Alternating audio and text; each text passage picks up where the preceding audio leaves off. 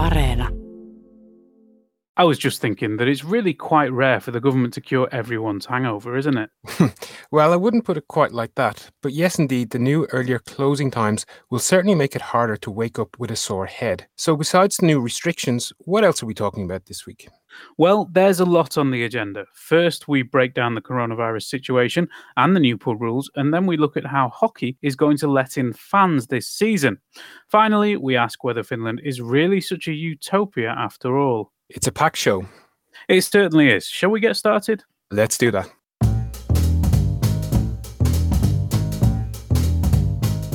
You're listening to All Points North, where we take a look at the stories behind the headlines.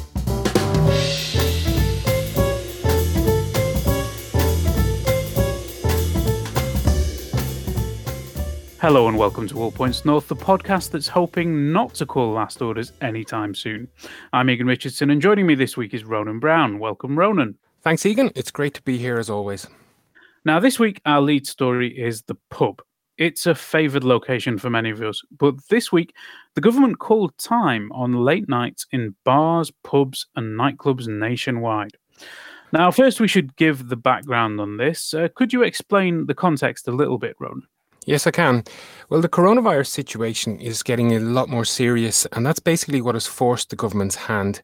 Infection rates in some parts of the country have shot up, leaving the authorities to declare that the country is in an acceleration stage of the epidemic. And today, Thursday, we passed the 10,000 confirmed COVID cases mark. This is the middle phase in the three stage plan for handling the pandemic, with only the spreading stage still to come.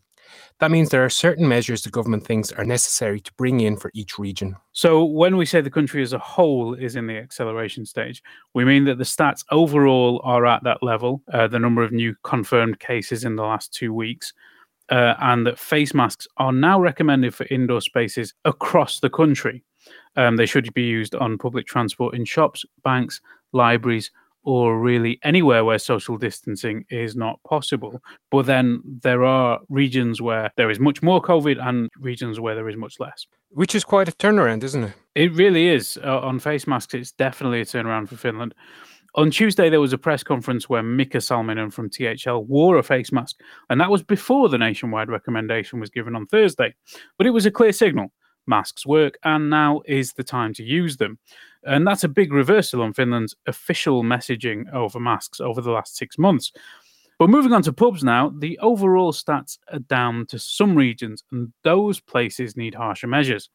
This week, we saw some of those measures announced, and on Tuesday night, we had that press conference where Krista Kiuru, the Minister for Family Affairs and Health, said she was forcing all bars, pubs, and clubs nationwide to stop serving alcohol at midnight. So, like Cinderella, Finland's pub goers will now have to pack up and head elsewhere at midnight or risk turning into a pumpkin. But in some regions that are in an acceleration stage of the epidemic, the rules are stricter. Alcohol cannot be served after 10 pm which is from the 8th of October, that is. The rules came into force on the 1st of October, and businesses have a week to adjust. So the first day of enforcement will actually be on the 8th. There are also further restrictions for bars in acceleration phase regions. Capacity is limited to 50% of normal.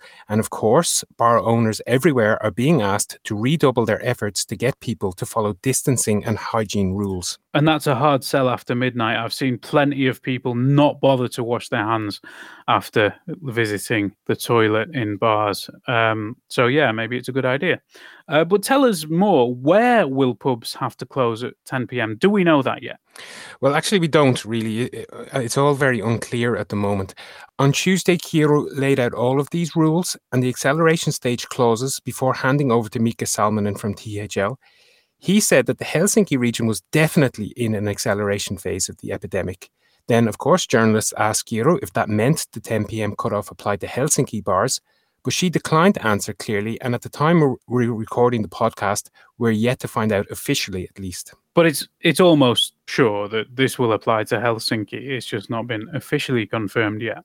Um, but what's all this going to mean for companies and employees in the hospitality industry? They can't be happy, surely. Well, you can say that again. Several firms immediately announced layoff talks, and the hospitality industry lobby group issued a tersely worded statement criticizing the move. On Yle's A Studio program on Wednesday evening, then, there was a very lively debate where the THL representative was asked for numbers on how many people have become infected in bars. And he admitted then that the numbers were pretty low, but that's also partly because so many cases in Helsinki are now untraceable. It's actually more than four out of five at the moment are untraceable. But he did point out that one bar in Helsinki was the source of about 40 infections, and also suggested that as many as 200 confirmed cases during August and September were linked to bars and restaurants. So we could say the potential for super spreading is definitely there. It certainly is. Um, and we'll be following these rules as they develop. And of course, we'll try to bring you all the latest as it comes at yle.fi slash news. Personally, I'm not too distressed having grown up with the British licensing rules. And I did see on social media some people were suggesting that it's much better to drink early. If you're going to drink a lot, then you get plenty of sleep and you don't have such a terrible hangover. well, that's certainly one way to deal with the pandemic.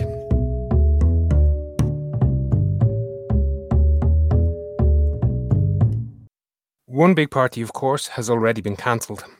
Yeah, that's right. The presidential Independence Day reception is not going to happen in December as usual. Now, this is not a surprise. The signature shot of the ball is usually the presidential couple shaking hands with nearly 2,000 guests and their plus ones before everyone tips out onto a packed dance floor to bust some moves while elbowing other guests. It's a Finnish national institution. It certainly is, but probably not all that pandemic friendly. President Sauli Niinistö says there will be a television event and further details are coming in due course. But to be honest, sitting on the sofa watching telly on Independence Day is basically what I do every year anyway. Mm-mm, yeah, me too. Although my attention does start to wane somewhat after the second or third hour of handshakes. Maybe this is a chance for something new and innovative. We can but hope. And now it's time for the news roundup. What have we got up first? First up, yesterday's marathon interpellation debate in Parliament, which saw the opposition parties criticise the government's economic policies. Government ministers stuck to their guns, however, on how best to recover from the coronavirus crisis. And there were also a few feisty exchanges between Prime Minister Sanna Marin and National Coalition Party Chair Petri Orpo. Our intern Vanessa wrote about how hard it can be to vote in the presidential election if you're a US citizen in Finland. Problems at the US Postal Service, a lack of fax machines in Finland, and even the size of an envelope can prevent a ballot being counted. You can read the full article at yle.fi/news. In Oulu, journalist Johanna Vehkoo lost her appeal against a conviction for defamation after she called local politician and now Oulu city councillor Junes Lokka a racist and a Nazi clown in a Facebook post in 2016. The court ruled that Vehkoo's critical comments were aimed at Lokka as a person, not as a politician. Three children with food allergies have required emergency medical care after eating a school meal prepared by the catering company Palmia. The cases were considered life threatening to each of the children involved. Palmia said they were down to human error by catering staff. On Monday, Finland reinstated border controls with neighbours Sweden and Estonia only a few short days after they had been loosened. The new travel guidelines mean that residents of Finland are now only allowed to travel to six European countries without facing a quarantine on their return. Prime Minister Sanna Marin said this week that the exploitation of foreign workers in Finland must be stopped by all means possible. The Premier was responding to an Yle investigation into the exploitation of hundreds of Ukrainian workers at Finnish construction sites.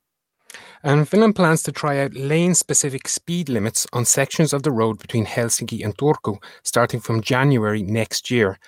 The pilot project will allow cars on the left hand lane to drive 20 kilometers per hour faster than those on the right hand lane, and it is aimed at discovering if it improves the flow and safety of road traffic.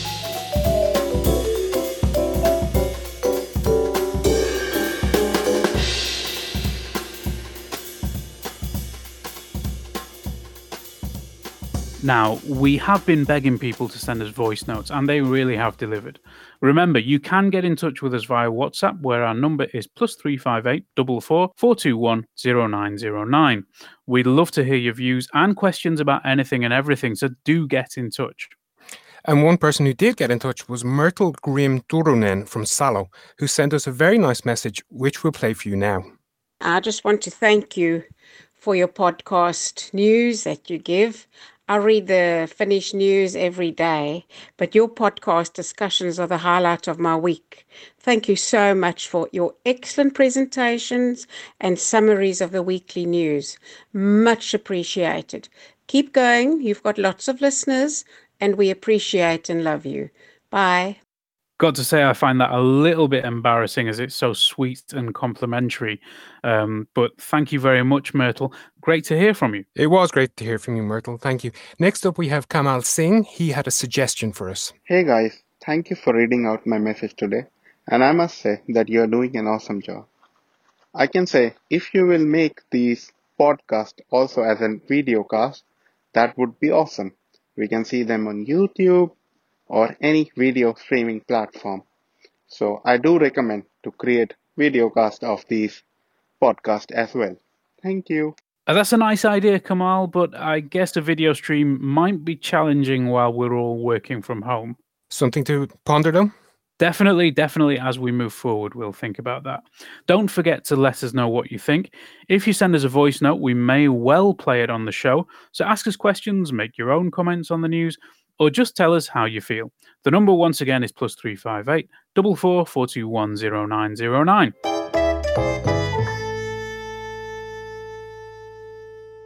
There is one thing I'm missing at this point in the pandemic, and that's crowds at sporting events. It is a bit strange, isn't it? I was just thinking earlier that I'll be one of the very few Irish people in the stadium when Finland play Ireland later this month, which is bizarre. It'll probably just be me and the team, in fact. Yeah, it is indeed. International football is being played without fans at this point, and it's not the same. NHL hockey is another one. Tampa Bay Lightning took the title this week in front of empty stands, and that's just not right. But there's one big sporting competition that's hoping fans turn up in droves this autumn, and that's the Finnish Men's Ice Hockey League. Which starts today, right? Yes, it starts Thursday, the 1st of October. Um, 15 clubs are battling it out to be crowned the number one hockey team in the country. Now, fans are allowed in with reduced capacities. It does depend on the city and the arena, but the limit is expected to be between 40 and 60% of normal capacity. That still means thousands of people at arenas, though, doesn't it? And football has had crowds throughout the season, too. Yeah, it, there, there have been football crowds um, since I think July.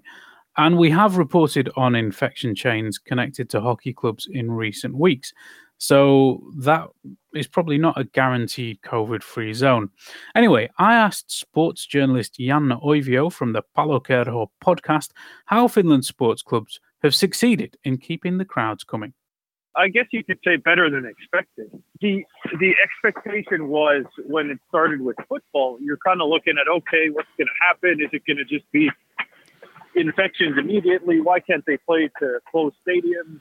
But uh, so far, we haven't had reports of infection chains in matches, and so far, to my knowledge, there haven't been any infections in Veikkausliiga either. So the start has been pretty good. So as we know, SM Liiga starts today, uh, the the senior men's hockey league in Finland. What's the financial situation looking like for those 15 clubs? Uh, hockey, as we know, is is far and away the biggest of all the uh, the sports leagues in Finland, and they do financially the best. There were clubs that had surprisingly good results even last season, even though the playoffs were canceled. But the interesting thing is that they're coming in with a pretty bold strategy for this season, which is they're holding capacities of about 40 to 60%, which is several thousand. It's probably about three or so thousand on average. And we're talking about an indoor facility, right? So with football, you have 2,000, 2,500, maybe 3,000 but it's an open air facility. Uh, the concourses are an open air space, which, of course, if, if I've understood it correctly, is, is much safer in terms of the spread of the virus. The biggest thing that I'd be concerned about with the hockey events specifically, and, and basketball to a lesser extent, it's less people, but it's even more of a confined space, is that uh, not so much when people are in the stands, even then, because it's a closed setting. But then when you're in the concourses, you know, you're standing in line for your beverage or you're in line for the for the men's room or the ladies' room and, and things like that. So it's the risks associated with the SM Liiga games would seem to be a bit high, but obviously I mean, they've had all summer to work with experts. They assure us they've worked with experts very closely on this. So I'm sure that they're taking a lot of precautions. There's a lot of talk about teams mandating mask wearing if possible, if it's allowed.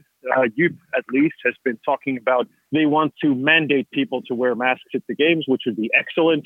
Uh, people should wear masks anyway when they're in, in, indoors and so forth. But it's a big risk for them. But they have the most to lose. They have by far the biggest TV contract. They have so much financially on the line, and by far the most jobs, both for players and people in the background, everything like that. So they, this is one of the most critical seasons, if not the most critical season in recent history for Aston Villa, because they have to come back strong and they have to be able essentially to play through the season. Otherwise, there could be, I mean, there's already teams that are in financial peril. So they really have an absolutely critical season ahead of them.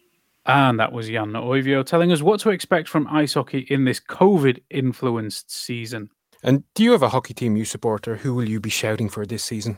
Well, I, I used to watch a bit of Tappara back when I lived in Tampere, but I think the Sheffield Steelers are the only one I'd say I actually support. Mm, very diplomatic answer. You can, uh, well, I live in Tampere now as well, and where people are quite partisan about their ice hockey, uh, but I tend to sit on the fence as well.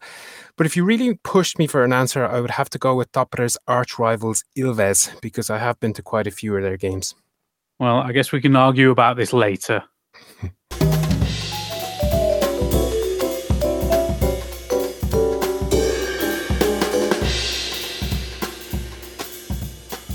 So, Ronan, you are aware that we live in the happiest and most wonderful country in the world, right? Uh, I'm familiar with the rankings, all right, but not so sure I believe too much in any of them. Why do you ask? Well, I've been looking at a new book out last month that aims to explain why Finland is supposedly one of the best places in the world to live. It's called Finntopia. Oh, not another one.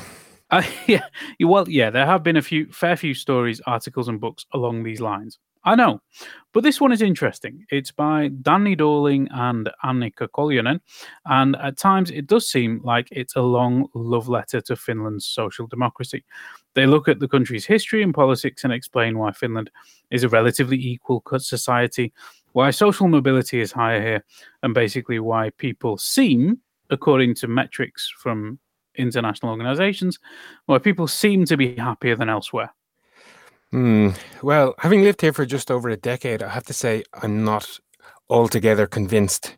There are lots of things Finland does well, of course, including the public services and things like that. But there's also a lot of things that they don't get quite right.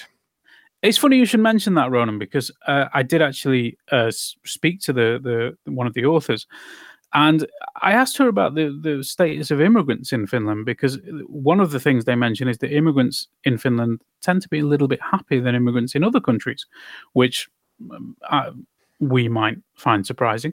Um, but anyway, I, the first thing I asked Annika was, what can Finland learn from the outside world? One thing that we can really look into is the research into structural racism and inequalities, and the standards of that are extremely high in the US and United Kingdom, and it is, it is improving in Finland.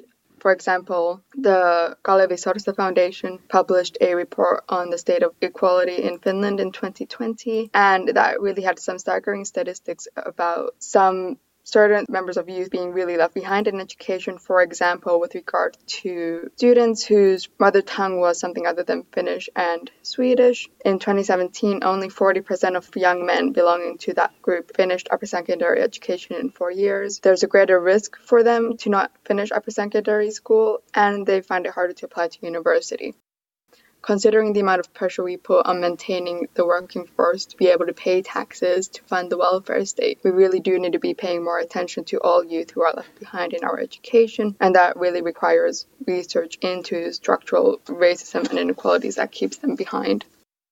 Okay, so the, there are problems with um, integration, but in the book you also state that immigrants are relatively happy uh, in Finland compared to other countries. Why do you think that is? Well, universal public services, which are quite easily accessible, do help with that. The fact that most Finns attend the same schools in the public system, as well as use public health services, although the use of private health services is also quite significant. But that does help. It puts people at a more equal standing in the beginning, although, of course, um, inequalities within those systems still exist. But universal public services are really helpful. Also, just generally, the use of universal public services, education, and healthcare just really keeps people attached to the welfare state and public services and creates greater understanding of the worth of their tax. Um, Annika, you recently moved back to Finland from the UK, uh, back to Finntopia, I guess.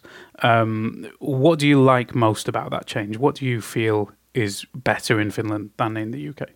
I think the most stark difference that can be drawn, especially in this point, is how we have dealt with the COVID 19 crisis. I think it has, I mean, we do have a smaller population and less populated cities, so of course that helps. But I think a lot of people in Finland right now have realized how lucky we are to be living here. So I suppose this was quite a good time to move back from the UK, although, of course, I do really love the UK. I lived there for a long time. I think this really shows why keeping health inequality low, maintaining public services, and providing them sufficient resources, I think the importance of that has really been highlighted with how different countries have experienced the most recent crisis. And that was Annika Koljonen telling me about her new book, Finntopia. It was a very interesting point Annika made about the pandemic, I thought. Finland might seem sometimes to be doing things a bit differently, but perhaps that's because things just aren't as bad here. Yes, I, I also thought that was interesting. I do follow the UK quite closely as that's where I'm from, and the difference is staggering on testing, tracing contacts, simple rules people can follow, even a smartphone app that people will actually use correctly. Things are very different here. Yeah, it seems to be a whole different world. Governments behave differently uh, all over the world, of course, but Finland does seem to have done pretty much okay. In fact, the Financial Times was another outlet praising the country last week. Yeah, I saw that article too. But before we turn into a government propaganda show, we should point out the advantages Finland has in responding to the, the pandemic, because not all countries are faced with exactly the same set of problems. I mean, Finland is sparsely populated. Uh, there are a lot of people here that are able to work from home. Even before the pandemic, that was very common. There's a good healthcare system, and COVID 19, crucially, did arrive here later than it did elsewhere in Europe. So we had a bit more time to prepare and see what was happening. So maybe everything isn't quite perfect.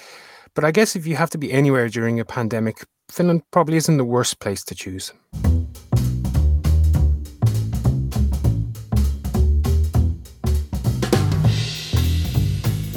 And I think that's about all we have time for today. Have you got any special plans this weekend, Ronan? Yes, I'm going to try and get out there into the Finnish wilderness and enjoy the autumn air and colours while they still last. That sounds perfect. I think I'll be doing something like that myself. Uh, I'll also be hoping that nobody else in my family needs another coronavirus test anytime soon. Thanks, Ronan, for joining me on the pod this week. Thank you, Egan. Thanks to our producer, Mark B. Odom, our audio engineer, Anders Johansson, and of course, you, our listeners. Don't forget to sign up for our weekly newsletter, check out our website at yle.fi slash news, and of course, get in touch via WhatsApp or social media. Thanks for joining us and see you again next week. Bye. Bye. You've been listening to All Points North, a podcast produced by Yle News, a unit of the Finnish Broadcasting Company. For daily news from Finland in English, head to yle.fi slash news and follow us online at Facebook, Twitter, and Instagram. You've been listening to Yle News.